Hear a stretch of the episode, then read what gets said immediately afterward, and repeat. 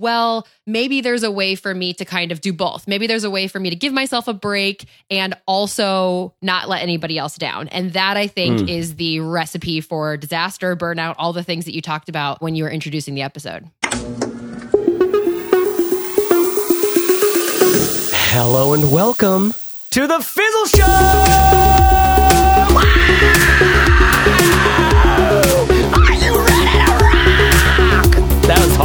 Wow. That was really hard to do. I wouldn't be able to talk for the next hour. This is the Fizzle Show, where every week we talk about things that are essential and interesting to indie entrepreneurs, okay? People who are earning a living, doing something that they care about. It's amazing that you can create life on your own terms, but it isn't easy. You don't get this delivered to you on a silver platter. You got to work for it. And that means focus, that means vision, that means execution. All the things that are hard to do. That's what we get into. That's what we're about here at Fizzle. If you're new to the Fizzle Show, I want to say welcome. We've got a toolkit for you when you go to fizzle.co slash toolkit. We've got several guides and the 10 essential essential podcast episodes of this show that you can't miss. You can get that all as a gift for just being a listener to the show when you go to fizzle.co slash toolkit. Thanks for joining us. I'm here in the studio, the Fizzle headquarters with Corbett Barr. Say hi, Corbett. Hey, everybody. And in Chicago, oof, No. not in Whoa. Chicago, in Louisville. Am I getting that right? That's right. Well, it depends on who you ask. Where are you, Steph? Hold on. Tell me how to pronounce where you are right hey, now. I'm still learning. The natives call it Louisville. Louisville. Louisville. Is it Louisville. I call it Louisville. Louisville, Kentucky. Here I am. Lu- Louisville, Kentucky. And Steph, are you there to stay? I am here to stay, guys. Well, right now I'm recording from my parents' house. I moved in with my parents with my baby, so that's super fun for the next few weeks. But John and I mm-hmm. just bought a new house here, and, and we're we're here for the long haul in the bluegrass state. Super excited. Man, incredible.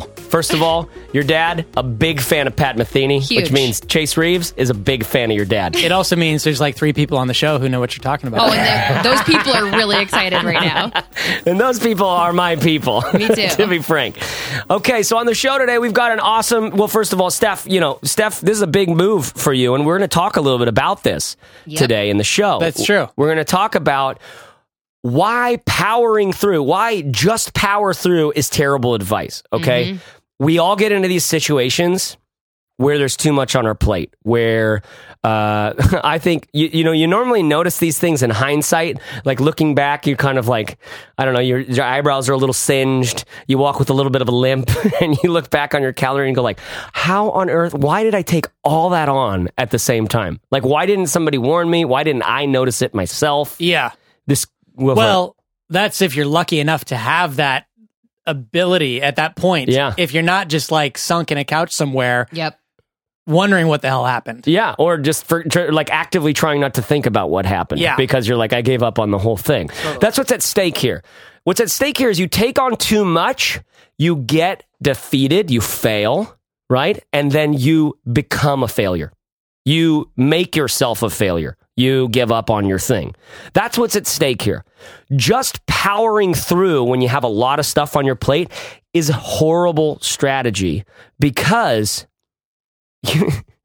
it can cost you your whole goal, your whole pers- I, I guess your perspective, your thoughts, your sense of the ability to be an entrepreneur. Because we're talking specifically about entrepreneurs here. Let's just focus it in.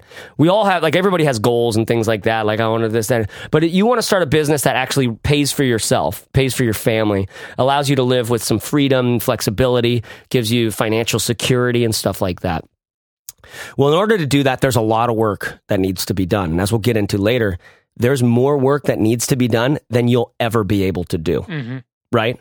This is one of the sort of laws of entrepreneurship. But in in you know in a slew of Gary Vaynerchuk Facebook videos and Instagram posts and you know podcasts and and not just Gary but but loads of other people, a lot of us feel like and think we really think we need to be everywhere, doing everything all the time. Right? In order to be successful. But this is a, you know what it's making, this is a recipe for burnout. This is a recipe for failure in some ways. What in fact you really need to be doing is focusing on what actually matters for you and your business, what you can actually complete and what can actually make the difference. It's working smarter, not harder, right? Yeah. And, and realizing that success, whatever that is, or just life in general, Yeah. Is a marathon, not a sprint. Mm, Yep. mm, love these metaphors. Can't get enough of them. Could we have a boating one we can throw in here? I mean, the rising tide will lift all boats. Perfect job, Corbett Barr. All right, so where I want to jump into today, first of all, is is to like Steph. Let's start with just the feeling. We're gonna go in a, in a minute. We're gonna go into how we got to where we are. But tell me about. You mentioned before we started recording that it's like, whoa, I can't believe what I just made it through. I realize now I've taken on too much, or I took on too much, and I just barely made it through by the hair of my teeth. Hair of my teeth. What, I don't understand this saying. These uh, these American sayings are very strange.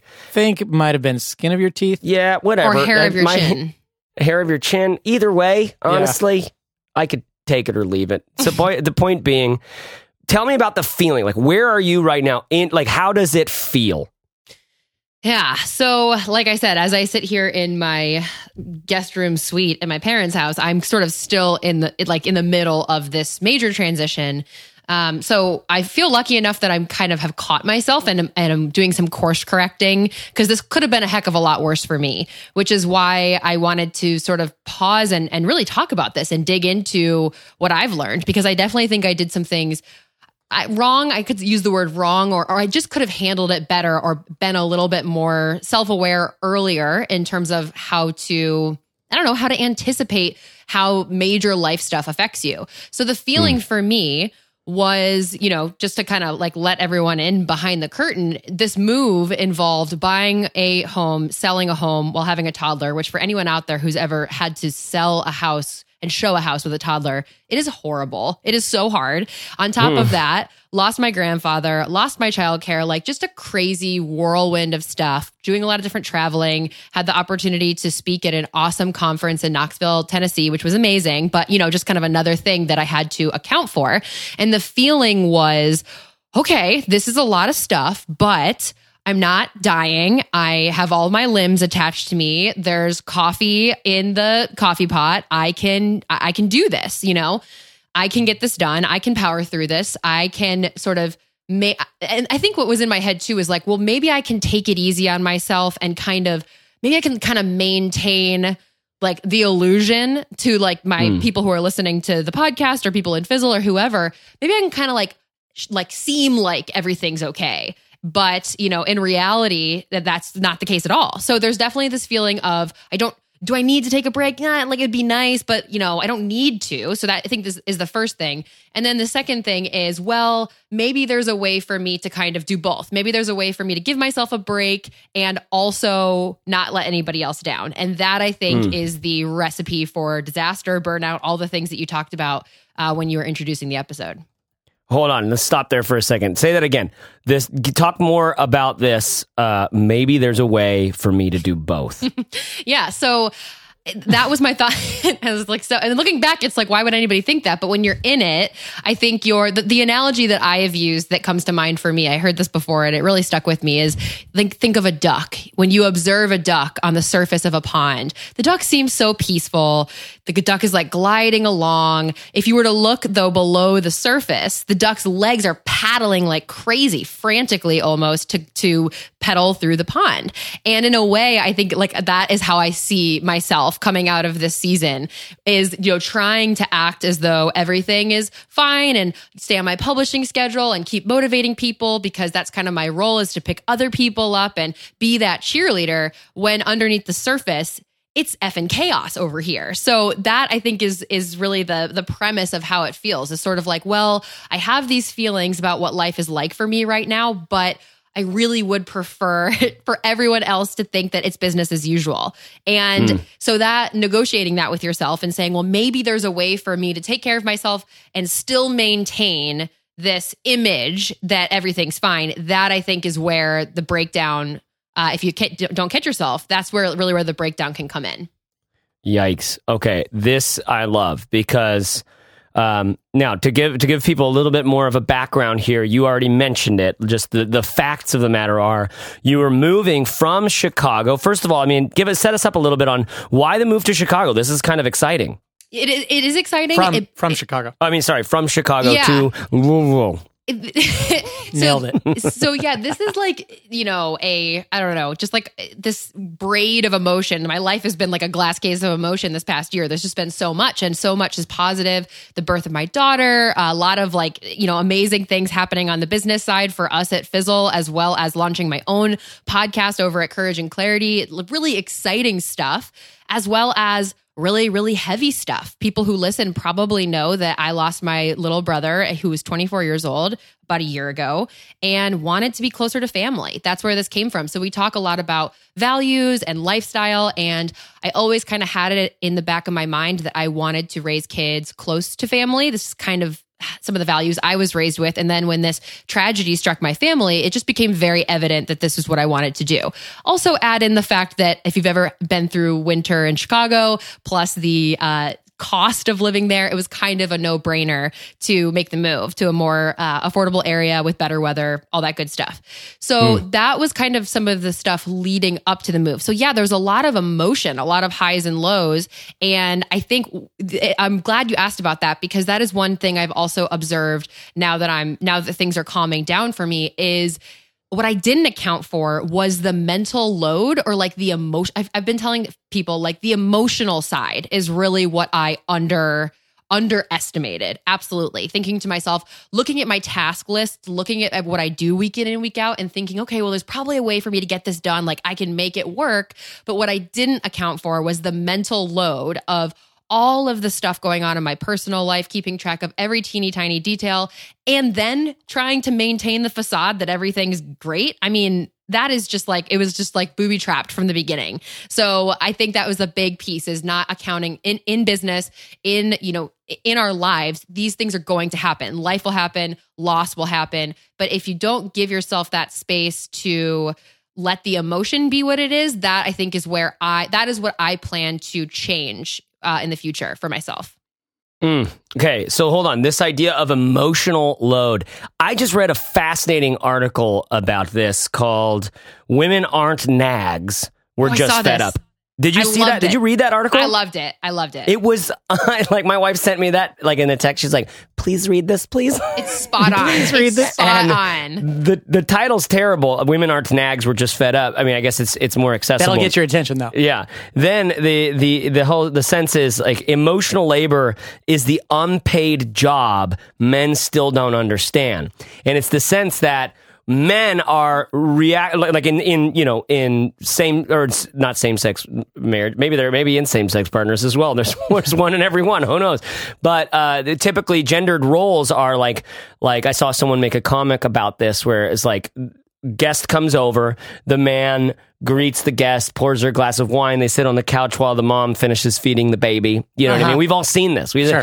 she also has like a Or pot finish making the meal. uh, or- she also has Yeah. a pot on of, of like lasagna or something like that, or, Right. or, or I know you don't make lasagna in pots, but just go with it for a second. That was a slip up. It happens all the time. you know a lot about making I meals. know a lot about making meals. So what she did is she microwaved the beef, like, uh, and I'm just kidding. So the idea is she's doing all this stuff, and then something happens, and then the guy, like something, like the pasta overflows or something like that, right? And then the man stands up, kind of angry, goes like, "Why didn't you ask for help?" Right? It's this idea of like, why didn't you ask for help?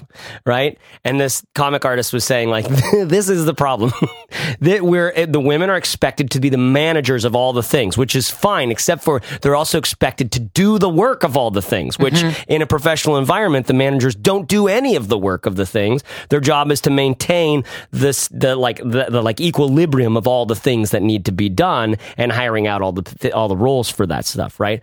Anyways, this article I'll put into the show notes. Women aren't nags. We're just fed up. I think it's absolutely mandatory reading for every partner of a woman out there. I guess I don't know how else to say it, uh, but it, it was it's fascinating. Really good read. But it speaks to this idea. They use the term emotional labor, and Steph, it, it plays right into right into line with what you're talking about. This sense of of keep of like there's all these little details you have to keep You have to, t- and you're very detail oriented, very organized, but you got to keep a, one person in the relationship, or, or if we're running a business or we're starting a business ourselves, we have to do all, we have to keep all these details in order, right? And so you said one of the things you just didn't account for was the cost of that emotional uh what what's the word you use emotional mental load Emotional load. Yeah, exactly. yeah so that to me is is uh something that all of us forget to account for do you know what i mm-hmm. mean like so so if you can if you can rewind just a little bit and in, and in just a few minutes just tell me like how would you have told steph before this past few weeks about this emotional load that was coming your way You know, it's interesting because again, I'm really grateful that I feel like I was able to catch it because I'm not through this yet. You know, my moving truck hasn't even gotten here yet. And so I still have, I'm still like, to Corbett's analogy, if it's a marathon, it's not a sprint. I'm like still in the race. So I am able to see this and now make a few adjustments. For example, planning to take a little bit of time when my truck gets here to unpack and allow myself to sink into this new chapter of my life. So I'm grateful for that. But I think the the the way that I was able to looking for the red flags noticing shifts in my emotional state that were not typical for me. So, for example, through all this stuff, but I didn't even mention yet, all the other things that I already talked about, in the middle of all this, my grandfather just passed away. And uh, Yeah. that was just two months after my grandmother. So, it's been three like huge losses for my family. And I remember I, I mentioned this because when, when I got the news about my grandfather, I had a very unusual reaction.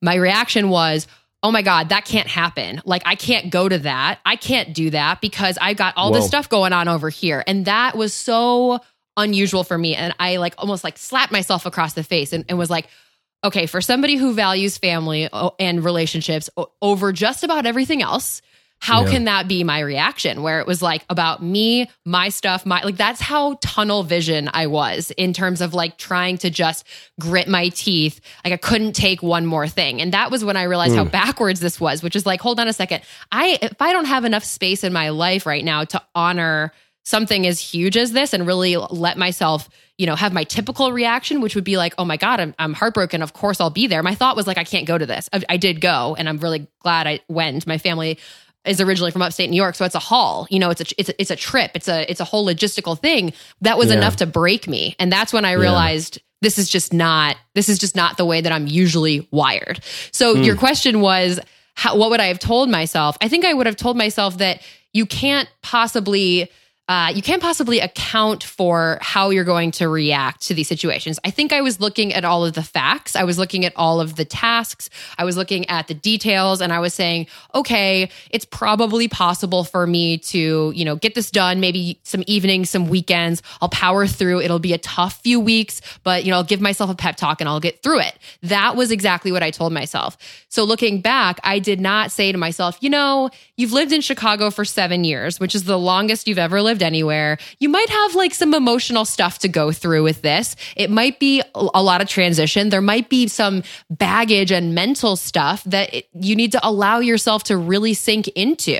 And I think the thing that would have taken me over the edge to realizing this was around the time that all this stuff was happening and I'm on a plane to my grandfather's funeral, I started to realize that I was making little mistakes that I don't make. I don't make a lot of hmm. mistakes. I don't, you know, miss stuff, but I was starting to let little things slip through the cracks. So I think if I were able to tell myself, hey, if you can, you know, find a way to hit pause for even just a handful of days to really allow yourself to sink into some of this mental stuff, it will make you better, more productive. I think I would have needed to know sort of like the value proposition because when I was thinking, I don't need a break, I didn't see the value of taking a break except for me saying I'm weak, I need a break. So instead, if I had known that, you know, taking a little time to like hit pause and let myself just go through this and just be in this space, if I had known that that would have made me better, I think I would have stopped and listened to that um, instead of just powering through.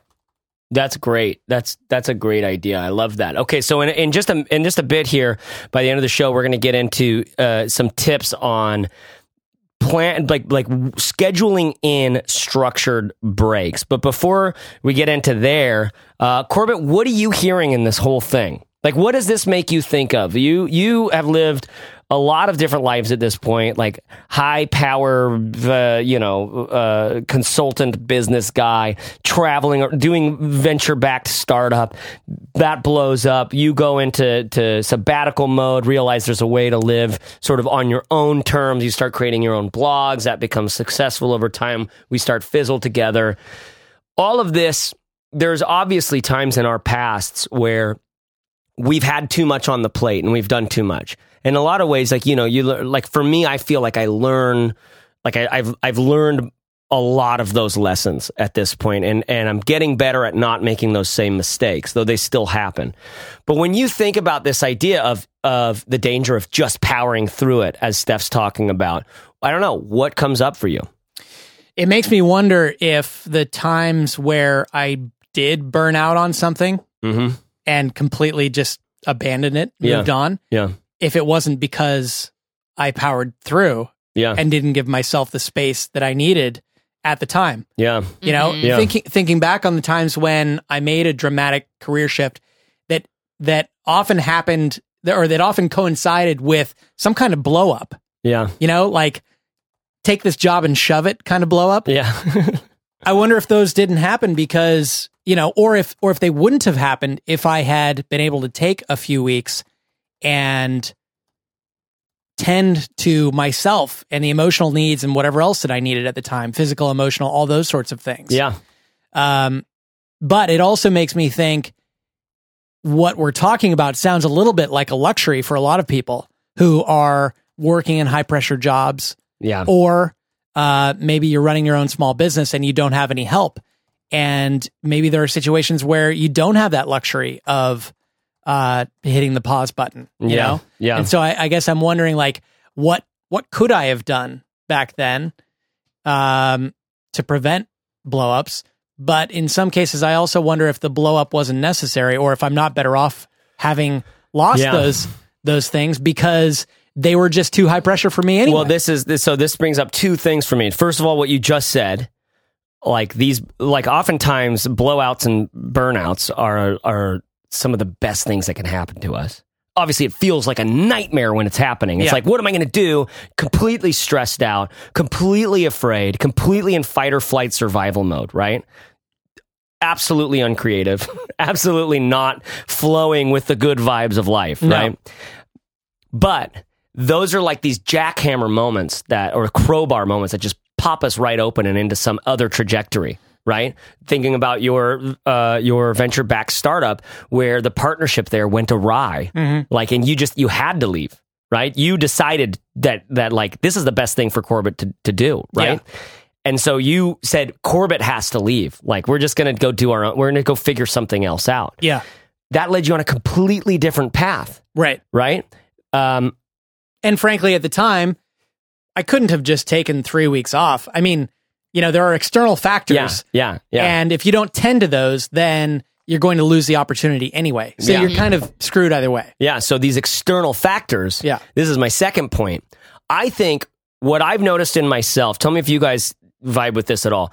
What I am most sensitive to is the expectations of others. Yeah. It's and Steph, you mentioned this right on the head when you're like, "Okay, maybe I can do both. Yes. Number one, not let people down. yep.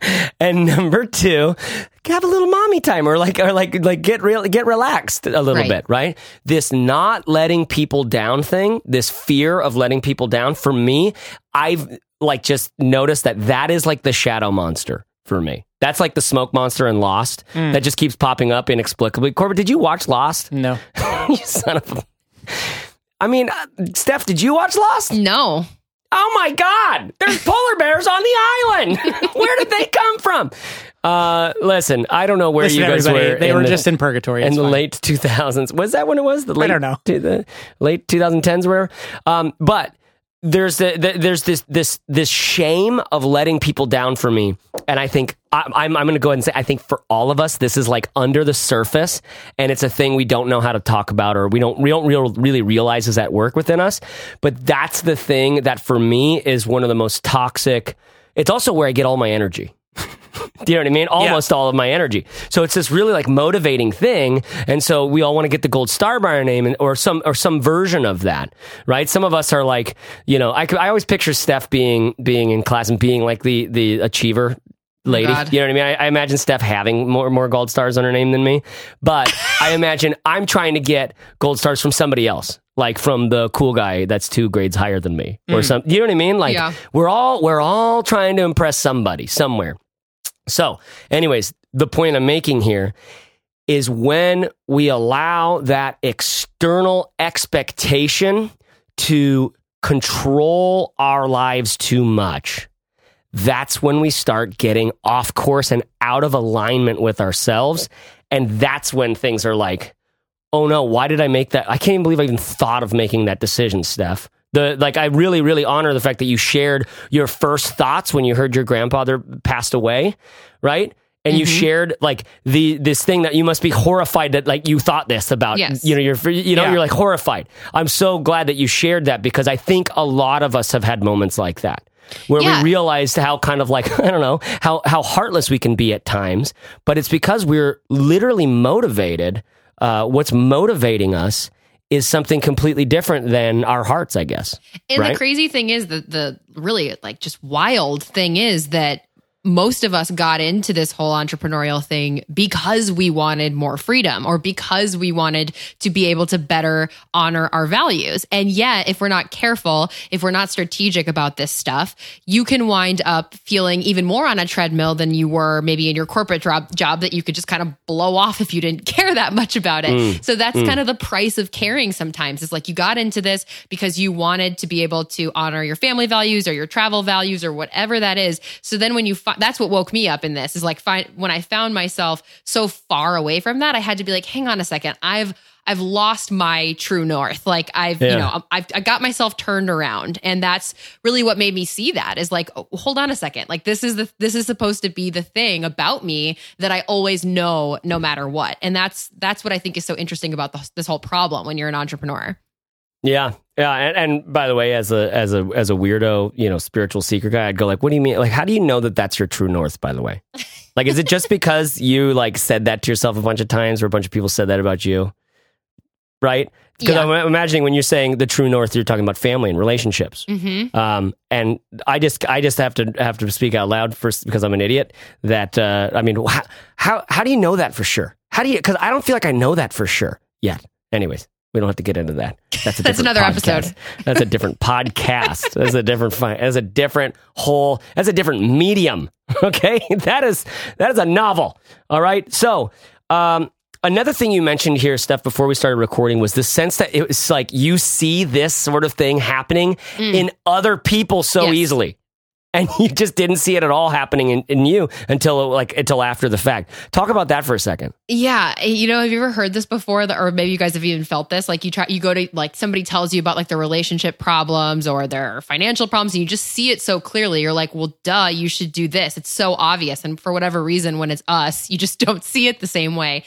I, I can think of a bunch of examples of this, and I think part of it has to do with you know I was on a Fizzle Friday call just few days ago with one of our members who we all love, and she was talking about how she has gained a lot of traction uh, recently. You know, she's been at it for a few years. And, you know, I think she always pictured herself actually earning a living from this stuff, and it's finally happening. And in her head, she had always thought, well, when I get there, it'll all be like the downhill slope. But what she's finding is that there's actually more pressure now than ever before because there, there's like this rising stakes uh, effect where it's like, okay, well, now that I'm doing well, I can't miss a step.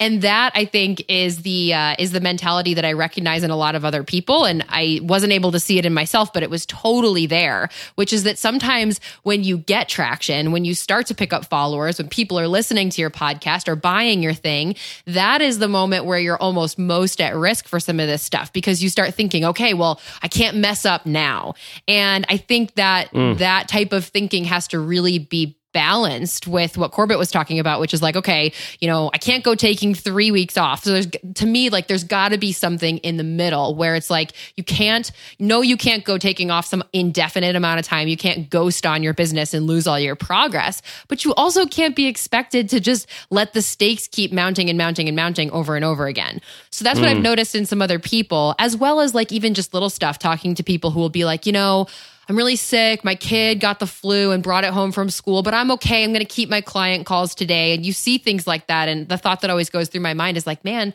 if you just allow yourself to just, you know, take a sick day if you're actually sick or if you're just not quite right, finding a way to to to live in that. The crazy thing is, and I'm still personally like as we record this, I'm still trying to get my mind around this because it's so counterintuitive to everything I've ever been taught. But I am finding it to be true that in those moments when you're just out of whack, if you can find a way to give yourself a break in a structured way, which I know we're going to talk about, you there is a really good chance you are going to come back two times stronger than if you had just limped along. So it can actually be mm. the more productive thing to do to actually just honor that. And that kind of blows my mind, but so far I've experimented with it and it's it's totally it's totally proven to be true for me. Oh man, I love this. I think this point that you've made about as we start to make tractions eh, traction in our businesses, this the stakes actually get higher. Yeah. Right? I think this is so important. Everyone needs to hear this. I'm so glad you called that out because it's true it's once like it's one it's one thing when you're like in your journal and you're making your website on Squarespace and nobody's really been to it yet. You've got 10 podcast episodes that you're putting together and you haven't launched it yet.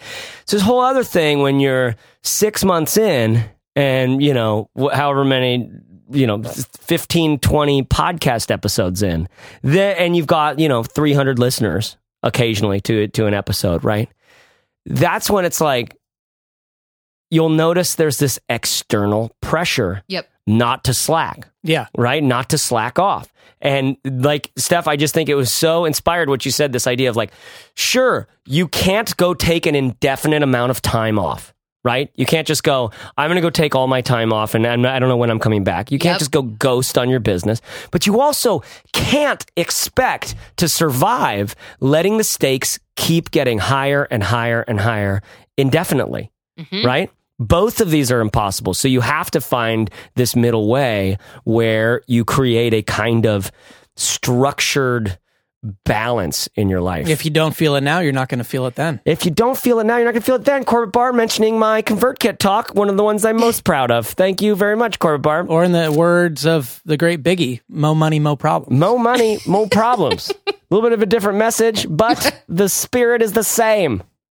so, um, okay. So, guys, I want to get into these three steps that I identified. Steph, you shoot me down or sh- make any changes as I as I put these forward, and let's talk about them. Because I think for anybody listening to this, we are all in danger of getting into a point where we put too much on our plate, right? Where we try to quote just power through it, and we can end up totally fizzling out completely or setting ourselves back. You know, where, where I normally end up, where I think I, I've heard a lot of fizzlers have this situation where there's too much going on, there's too much external pressure, we don't know it. We're like, just put a smile on and grin. Because you know what? When we were on Fizzle Friday calls and you're like, I feel really good about it. Yeah, I think I think I'm just to work on the website. Okay, so make sure you do that. And because the website, remember, the point of the website is this other stuff over here, or we're gonna let's get your email going. Um, and they're just like, yeah, I feel really good, and they get a little bump, right? And then like we, we don't know, we can't tell, right? We can't tell. Only you, Fizzler, can know for sure how your emotional tank is like is oriented, right? If you're running dangerously low on fuel, which we'll talk about in a second, or if you're like like really like I feel good, I feel aligned, I feel like I have energy for this stuff. So we're gonna we like when in our Fizzle Friday calls. If you're new to the show, we we do Fizzle Friday calls with Fizzlers every. Fizzle is our membership community of entrepreneurs where we um, we have training and community support for indie entrepreneurs earning a living, doing something they care about, or trying to get to there. Right, and every Friday we do a call with like a like a group coaching call with anybody who can join, and we hear what they're working on and stuff like that. And we're totally flying blind there. You have questions, and it's up to you to know It really isn't made in a big way.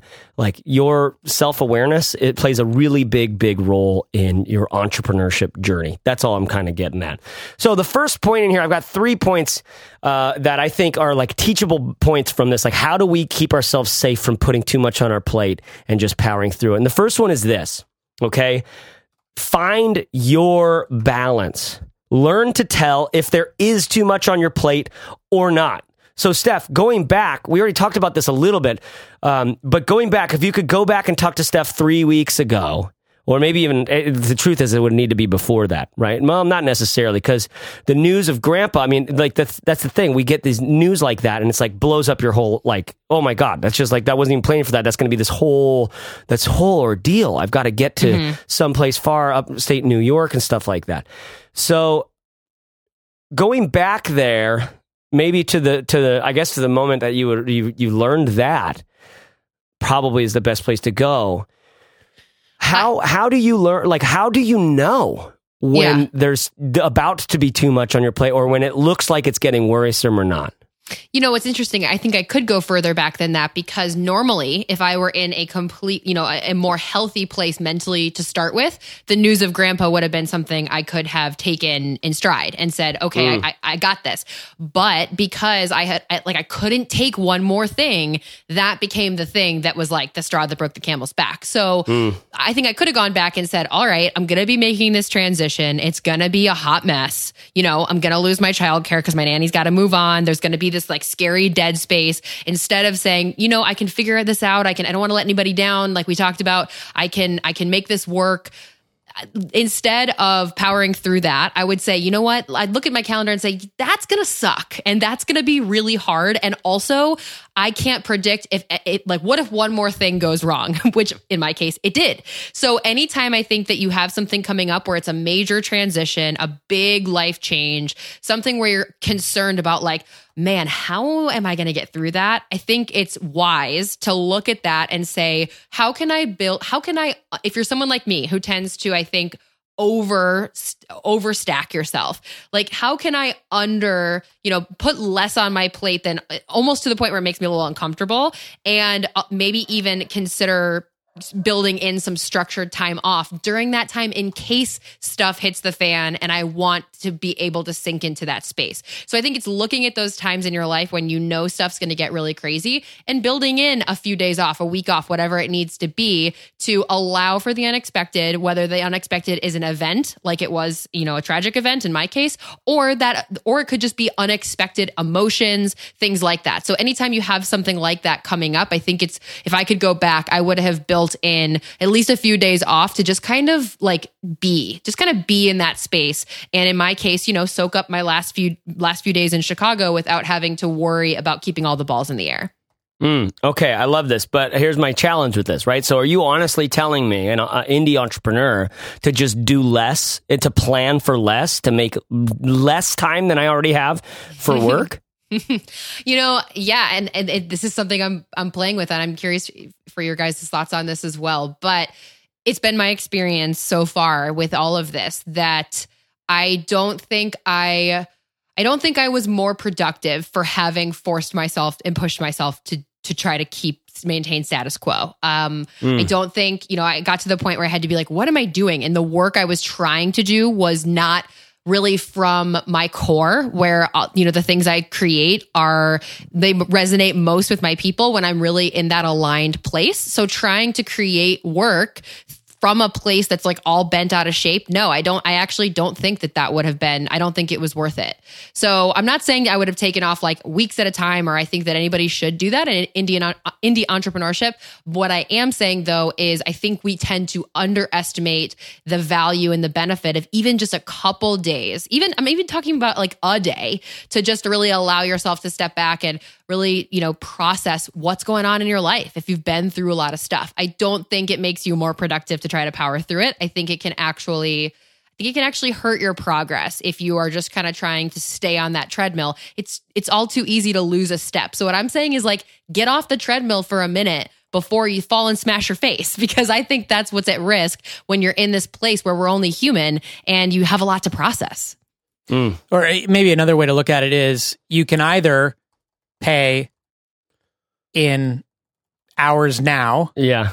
to give yourself the space that you need to process whatever's going on in your life. hmm Or if you burn out, you can pay much more dearly later. right? Exactly. Mhm. You might need to take a week or two off now, or it might cost you a month or two of burnout. Like if you get to the point where you're actually burned out, it can take you a long time. You can Yeah. get into a really negative cycle of questioning everything that you're working on. Yeah. Yep. Yeah, totally. Okay, so I li- I like this a lot. This is this is great. So the first step here is is learning to tell when there is too much on your plate or if there's about to be. And Steph's saying the cost here that you have to keep top of mind, as Corbett is saying as well, is you can pay up front with a little bit of time, or you mm-hmm. can pay down the road with potentially a lot more time. This is called preventative maintenance Right. Mm-hmm. right? This is called preventative maintenance. We brush our teeth so that we don't have to have, you know, root canals. Right. Mm-hmm. Or so, you know, it's like so you can get through life having root canals. You just need a lot of money to to be honest. You know, and Yeah. and indie entrepreneurs, I don't know how, how great a dental plan you got. but it also is going to lay you out a little bit right? So so you can be forced uh, this is what i was saying before you can be forced by your body to take breaks as well. Like you can have these little tiny mm, breakdowns right? Where you're like your body doesn't heal where you've got some weird sickness. You know we, we've had we've heard from lots of fizzlers that have had these kinds of problems. I myself have had them before. Your body is like literally it's it's like a, a it's like a, a scoreboard telling you like here's how the game's going buddy. You know? Mm-hmm. Here's how the game's going right? You can tell with by the wrinkles what inning you're in. And then if there's stuff that isn't he- healing if there's stuff that's going on a lot of the times this is a result of stress and stuff that that that we know now is toxic in our life. And yet we're like we're the hustlers. We're the entrepreneurs. We're the hustlers. Mm-hmm. So it's this really hard balance you guys. I got to find that anti-hustle thing we did was that just a podcast episode Yeah. i think it was just a podcast episode Yeah. Mm-hmm. we got a lot of a lot of conversation about that going on and i haven't heard anything about it since probably because Yeah. we haven't i forgot Well, all you know about the it. crazy the crazy thing too that I wanted to mention that I didn't even bring up until now is the fact that so for me my my way of experimenting with this it's in my experience so far taking the break is never as like scary and um I don't know I think we build it up in our heads in terms of like I can't take a break and the back to the rising stakes you know for me producing courage and clarity every week for example I realized throughout all of this I had not missed a Monday of producing the show, recording, producing, doing all the editing. I had not taken a week off of that since February. Okay, it's it's now October, and that's so that was over six months. And it was not this week, but last week. I guess got to the point where I had gotten to that point where it's like I did I did have to like it, it- the way you just put it was so great, which is like you can pay up front, you got to pay sometime. And I got to that point where I was like, it was a Sunday. I always publish on Mondays, and I and I looked, I was looking at my situation, and I said, you know, I can like go down to my basement right now and like slam an episode in. It's probably not going to be very good, but that's my option. Or I can enjoy literally my last Sunday in Chicago with my husband, my family, and just like just let this be what it is. And I was really scared to do that. I thought, you know, am I going to lose listeners? Are people going to be frustrated? Are you guys going to be mad at me? All these thoughts are going through my head. And I just posted about it on Instagram. That was the most liked and commented post I've ever written. I got more emails than ever because I wrote to my list about it and how I came to the decision. Not only did people totally understand, they were like, yeah, like we'll be here. We love what you're creating. But it also, I think, resonated with people that sometimes, like, you're human you're human. So I think I say I bring all that up to say that sometimes I think we build up in our heads what that break is going to look like when in reality as long as you're doing it in a way that's structured and you have a plan for coming back like I had a plan for my next episode and I got right back on my publishing schedule. I am so much better for having done that and my audience seemed to really like the uh, vulnerability that I was willing to put out there around it as well. Wow, I love that. I love that idea of like I had a plan, I had a publishing schedule to come back to, but I took the break anyways. Mm-hmm. You know what I mean? I love that. Okay, so the first first one is here: learn how to tell if there's about to be too much on your plate, and be a little bit fierce about this thing. Right? That's what we're saying here. Be a bit fierce about this because you're gonna have to pay. You just, you do not do your business or yourself or your audience any service at all if you give what isn't growing right? That's what our big episode on burnout was about. Give what grows. You will not be serving yourself or your business or your goals or your dreams or your audience and customers if you give in such a way that it leaves you without anything else to give in the future. So instead, you've got to find that balance. You're gonna you're gonna have to pay at some point. So pay in little dividends right now. this is why the U.S. government's tax. You know, you just go as you go. You know, you do it as you go. stupid, so stupid. All right. The second thing is prioritize. Okay, because here's here's something that is essential to know is that there is always more work you wish could be done than you will be able to do. Right? There's always more to be done than you will be able to do. And this is why learning to prioritize, to define and decide on what is important and what is not right now, that is like that is on that if there's one thing that an entrepreneur well there's if there's two things an entrepreneur is that's one of them. If an entrepreneurship is on two skis one of them is like things like knowing what value is and how to make stuff that people actually want and how to get something out there that there's actually an appetite for or a yeah. hunger for. The other one is is constantly you're constantly going to be doing that work amidst not having enough resources to do it all right so yeah prioritizing and knowing what's important. It's the old ideas versus execution. Executing on that idea is what will make this thing a reality. So, Steph, in this sense, looking back, I hear in this your like I love this I love this moment by the way this basement moment this this decision you're upstairs your last day in Chicago and you're like okay I can go downstairs and throw together an episode by, by the way my, my my wife publishes her podcast every Monday as well right and I see her on, you know, Friday or Saturday or Sunday just getting a little frantic, loading mm-hmm. up the mm-hmm. buffer queue. you know what I mean? Doing all this stuff. Mm-hmm. You girls are so hard on yourself on social media. Like you really, you really keep it going. But I see that sort of stress and strain every, every, you know, Sunday myself. And so I love that moment that you called out, Steph, where it's like, okay, I can go into the basement. I can go out down underground, covered, covered in dirt, right? Into the dark, damp coldness and throw together an episode that'll just be like, eh, not my best work.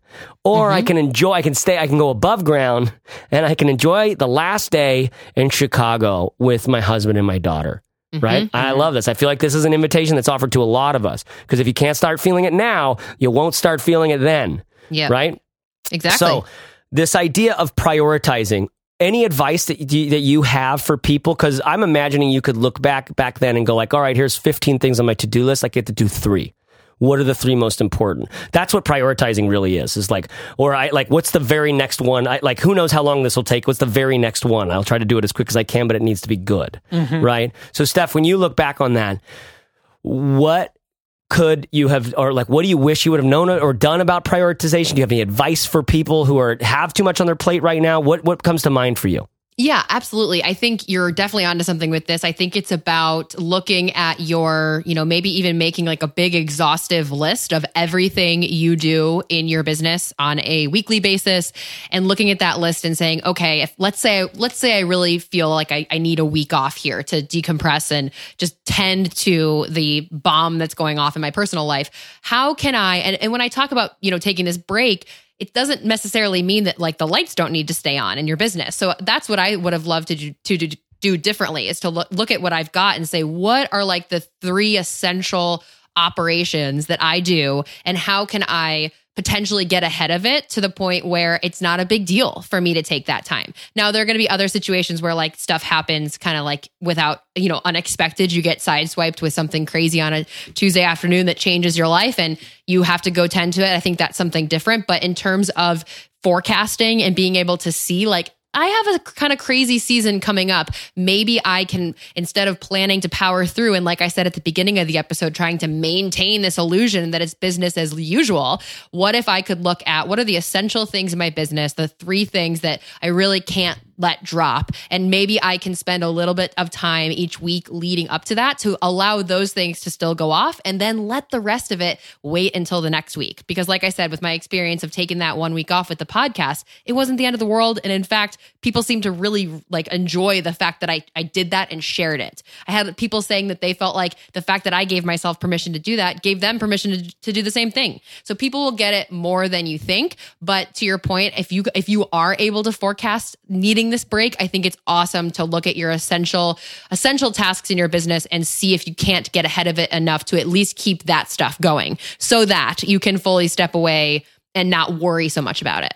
Oh, I love that. That's so good. All right. And then point three here is remember again, point one is find your balance. Learn to tell if there's too much on your plate. You're looking at your energy levels. You're looking at your calendar to tell, like, oh my gosh, you're normally your normally your emotional your emotional temperature barometer will just give you a little sense, like, oh my god, it looks like dread most of the time for most of us. Then number two is prioritize. There's always more work that that you wish you could do, but then you can get done. What, uh, let me. How do I say that mm. better? There's always more work than can be done right? So mm-hmm. pick what matters most. And Steph's saying, I love this point, Steph, that like, hey, what if taking a break isn't closing down your business for a right. week? What if it's just committing yourself to only doing the two, three, or three most essential tasks and letting everything else else go for one week. Yep. Right? That's a that's a really interesting idea. I love that idea of like of like a working vacation. Mm-hmm. You know what I mean? Where it's like it's really like you okay, we have to have a pl- podcast and a blog this week, but that's it. Mm-hmm. Other than that, it. everything's done. Right. Right? That's pretty cool. Okay, then the third thing here is plan in structured breaks. Okay. And I, I, to me, this is the sense of like keeping the flow consistent. This idea of like energy flow where you like, you kind of bring yourself to your work with a little bit of optimism, a little bit of excitement and inspiration. So, Steph, what are these like structured breaks? And could you have put one in? I think that the reason this is so important, and I really hope people are listening to this part because this is like the giant asterisk that's next to this whole episode, which is that mm. I don't think any of us are advising, hey, if you need a break, like you go ahead and take it because there is danger in that. As I think Corbett kind of alluded to a little bit, we don't want to get to the point where we're, you know, you take a break, it's indefinite, and then you're kind of like, you know, you get far enough away from your projects that you're like, was I even any good anyway? Like, would anybody even care if I came back? Those types of thoughts sneak in, and that's how people fizzle out. I have observed. So mm-hmm. I think that you have to take like a, fizzle out proof break where you have a plan to get back on the horse, get back on your your calendar so that you don't let it turn into this kind of like indefinite um just, you know, disappearing and then you have no motivation to come back to it. So that to me is the like this is not just a recommendation. This is like absolutely mandatory for this episode is there has to be some structure around it because you're at risk for giving up completely and I don't want to see people um, you know, going down that road. That's not the point either. So I think the idea of a structured break is saying to yourself, okay, here's what I've got going on in my life. I'm going to take, you know, these these number of days right here and then it's having a game plan for coming back. So in my case, when I took that week off of courage and clarity, it was kind of like a working break like you mentioned. I was still doing a lot of other stuff for fizzle stuff, but I just took that break from courage and clarity, which is, you know, kind of a more like creative pursuit that takes more of that creative energy that I just didn't have. What was really key to that was saying to myself, you know what? To allow myself this. And then on Monday, I'm right back at it. And my energy was completely different as I came to publish for that next week. So it's just having a game plan of I'm going to do this, but then I know what comes after this. Mm, I love that. Um, so this gets to our final point and something that I think is really important. Corbett, maybe you could speak to this. Sometimes when we take a break from our business, we come back with even more sort of, I don't know, I want to say inspiration, mm-hmm. even though that's such a soft word. But you're like you're the you're the the hard guy here, right? You're the like just do what matters. Just why don't you just see what's matter? Don't you see that this is what matters? This just do that. That's the thing that matters. Speak for just at the very end here about what taking time off of work has meant to your productivity. It just happened last week. Mm. We went to Tahoe for like four days. Yep. And we, my wife and I, because we moved back to Portland and we have such gorgeous summers here in the Mm-hmm. Pacific Northwest, we kind of decided we're not going to travel this summer. Yeah. So we went somewhere last May Yeah. and then we didn't leave town aside from like little side trips right around here. We didn't leave the the state or the area for like 4 or 5 months. And you kind of I just kind of get into this this mode where I'm working but it just kind of starts to feel repetitive, Yeah. you know? Mhm. The inspiration's not there and you're grinding it out and you're not you're not seeing the forest for the trees Yeah. anymore, you know? Yeah. And even just taking those four days off and completely disconnecting from work, not worrying about anything for work, and going somewhere else, I came back completely refreshed. I did this whole thing where I uh, rebuilt the way that I'm doing my weekly planning. Mm.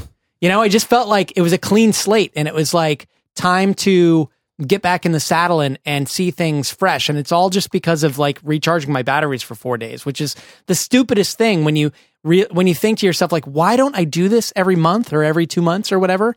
Because you really do get back more than you put into those four days. Whatever time you feel like you're losing from work by taking a week off, if it's at the end of three or four or five or six months or a year of not taking vacation, if you go and take vacation, trust me, by that point your batteries are so low Yeah. that you're optim- you're you're working at like 20% capacity or Yep. something. Yep. Yeah. And then you come back and you get all of that time back in just the few, first few weeks that you're back at work because you're able to get so much more done. Yeah, this is such a big point, and so I'm glad that uh, old Daddy Warbucks over here brought it home because it doesn't matter uh, how energetic or hustle oriented you are if you don't have the vision, right? If you cannot see clearly, all of the action that you're taking is going to be just move, just like frantic motion right? These things need to work together, both the action and the clarity, right? And sometimes we have to take action to get to clarity,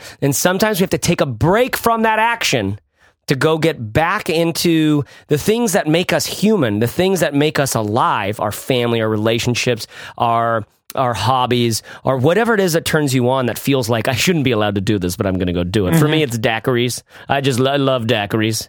just lots of daiquiris. Um, I'm a daiquiri guy. What can I say? I'm a daddy with a daiquiri. okay.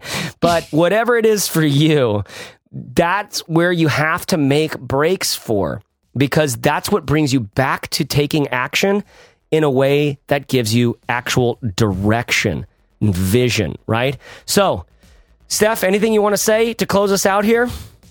No, it just you know, if if I hope that this resonates with people who need it. If you are feeling this way right now, especially, but if you don't feel this way right now, it's come to, and it's gonna happen to you eventually, just because that's life. And uh, don't panic, and you'll be okay. don't power through. Hopefully, some of the tips we talked about help. Oh man, I love it. Corbett Barr, thanks for being on the show, brother. Thank you for hosting the show. You guys don't know this, but it's Corbett Barr's birthday at the time of recording. Happy So if you, birthday! if you want, send him a little birthday love on Twitter or Facebook. Steph, thank you so much for being so candid and awesome. Thanks, Chase. Hey, this was fun having a conversation again after doing a few interviews. Yeah. This is good. I've got a few more interviews I want to do. I'm loving the interviews. If you guys are liking the interviews, check us out and say, say hi on Twitter or Facebook. Just say, oh, I like this. I like this. Okay? Uh, but uh, yeah, you're welcome. You're welcome. Thanks for listening to The Fizzle Show. Thank you so much for being here. If you need show notes for this episode, this is episode 236. So I'll have some notes and links for all the things we mentioned, including that Women Aren't Nags article, mandatory at fizzleshow.co slash 236. Fizzleshow.co slash 236. Here's an iTunes review from Fantastic Information. That's the iTunes name. Fantastic Information. Who says, Love! Not sure why I didn't know you existed for the last four years, but I'm so glad I found you. In my first week of binge listening to make up for the last couple of years, you've already helped me put together the missing pieces of my business puzzle. This is so great. I love this. If you haven't let yet, uh, leave us an iTunes review. We'd love we'd love to hear your voice. We hear them from all over the world. And finally, you know, I have to pull in another quote from Liz Gilbert here. Mm. Hashtag blessed, right? She says, You have to participate relentlessly in the manifestation of your own blessings. You have to participate relentlessly in the manifestation of your own blessings. Hashtag blessed, y'all. Find care, take care, serve hard, and dig in. Thanks. We'll talk to you next week on The Fizzle Show.